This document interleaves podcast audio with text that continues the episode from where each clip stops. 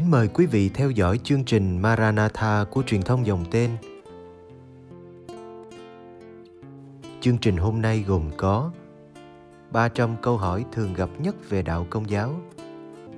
Bây giờ kính mời quý vị cùng đón xem chương trình.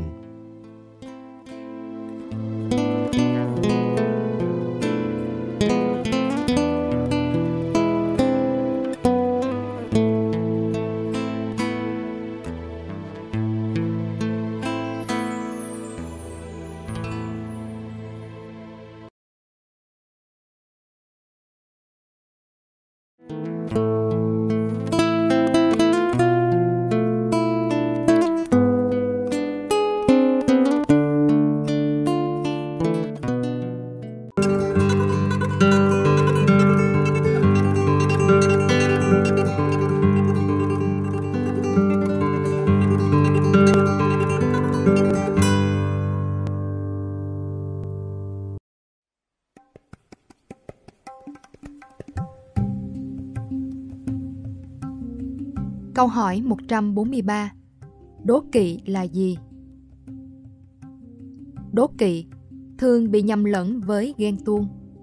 Ghen tuông là nỗi sợ mất đi những gì mình đang có, giống như người chồng ghen tuông sợ mất vợ và nghi oan cho cô ấy không chung thủy.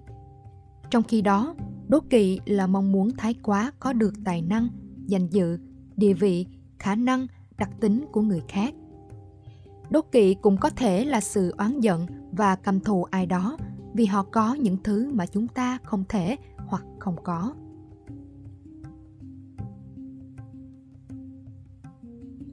Sự đố kỵ cũng có thể là cảm thấy buồn khi người khác gặp vận may thay vì thái độ Kitô giáo là vui mừng với họ và vì họ. Hình thức xấu nhất của đố kỵ là về mặt tâm linh.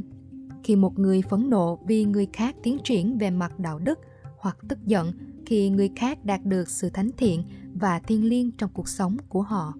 Thật tồi tệ khi ghen tị với một triệu phú vì sự giàu có hoặc một ngôi sao điện ảnh vì sự xinh đẹp. Nhưng sẽ thật kinh khủng khi khinh thường một người thánh thiện chỉ vì họ đang cải thiện đời sống thiêng liêng của mình. Nhưng đã có nhiều vị thánh vĩ đại đã bị người đương thời ghen tị.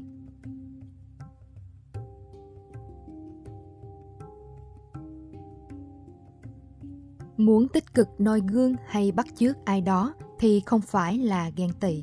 Tuy nhiên, tức giận vì những gì ai đó có hoặc muốn những món quà và tài năng của họ thành của bản thân mình là ghen tị thực sự. Tôi ghen tị với sự thăng tiến của đồng nghiệp, cho dù họ có xứng đáng hay không. Tôi ghen tị với thành quả lao động chăm chỉ của ai đó, chẳng hạn như một người hàng xóm đã tiết kiệm tiền trong nhiều năm để có một kỳ nghỉ hưu thoải mái. Thông thường, những người đã không biết sử dụng sự khôn ngoan của mình khi có cơ hội, thì sau đó sẽ ghen tị với những người đã biết khôn ngoan.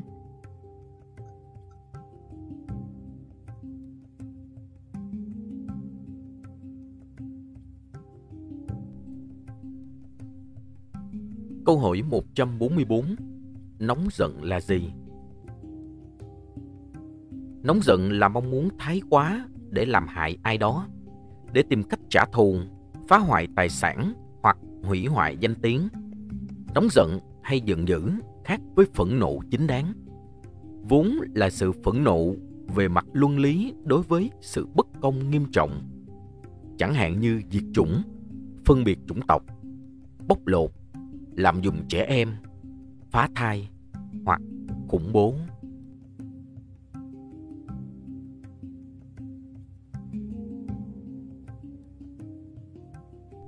Chúng ta thường nghe nói về những người phạm tội trong cơn nóng giận.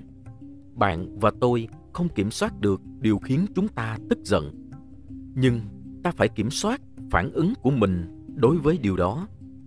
Cơn thịnh nộ là một dạng tức giận khi những suy nghĩ vô lý về bạo lực chiếm cứ một người. Giận dữ là một tội trọng phải được lưu tâm và xem xét. Mong muốn nhất thời muốn đấm vào mặt một người, vừa vẫy ngón tay trêu chọc về phía mình. Cái nóng giận này không phải là tội trọng.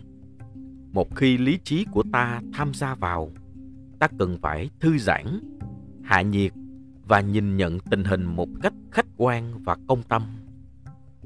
Cơn thịnh nộ trên đường muốn đánh người là một ví dụ về sự tức giận không được kiềm chế sẽ dẫn đến bạo lực.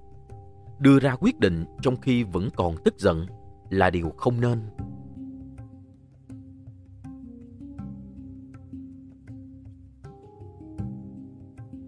Chúa Giêsu không tỏ ra tức giận, nhưng thể hiện sự phẫn nộ chính đáng khi Ngài lật bàn của những người đổi bạc ra khỏi đền thờ. Matthew chương hai mươi mốt câu mười hai. Ngài không bạo lực, nhưng Ngài đã sử dụng điều mà một số người gọi là tình yêu cứng rắn.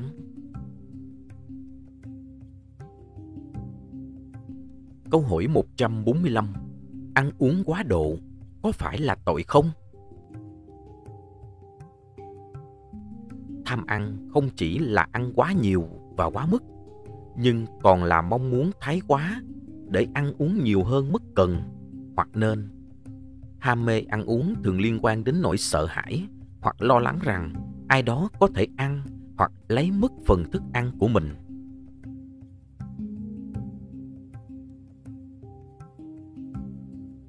Rối loạn ăn uống như biếng ăn hoặc ăn vô độ không phải là tính tham ăn vì chúng thuộc bệnh lý.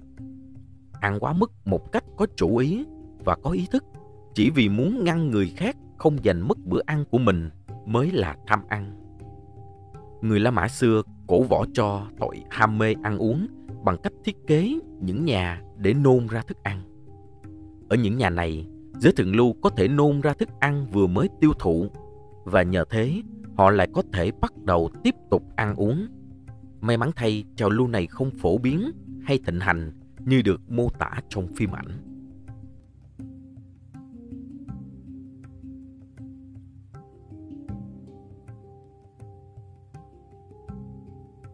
Động vật thường sẽ ăn cho đến khi chúng không thể ăn được nữa. Nhưng khi con người làm điều đó một cách cố ý, chứ không phải vì mắc chứng rối loạn ăn uống, thì đó là tham ăn. Ham mê ăn uống phản đối mọi hình thức kiêng khem hoặc chay tịnh, cho dù vì mục đích chữa bệnh hay tâm linh. Tội tham ăn cũng dẫn đến sự bất công nếu ai đó ăn nhiều hơn mức họ cần để tồn tại hoặc khỏa lấp mãn cơn đói, trong khi tước đi của người thật sự cần thức ăn đó. Sự lãng phí thực phẩm không cần thiết cũng là sự bất công, ngay cả khi ta không thể chuyển thực phẩm đó đến những người thật sự cần chúng.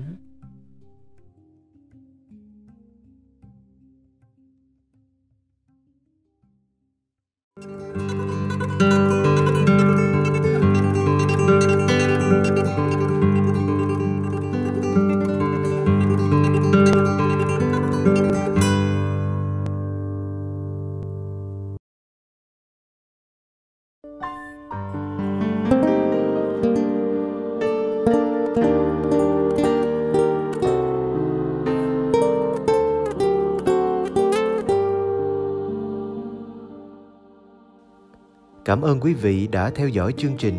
Kính chúc quý vị một đêm an lành trong vòng tay yêu thương của Chúa Giêsu và mẹ Maria.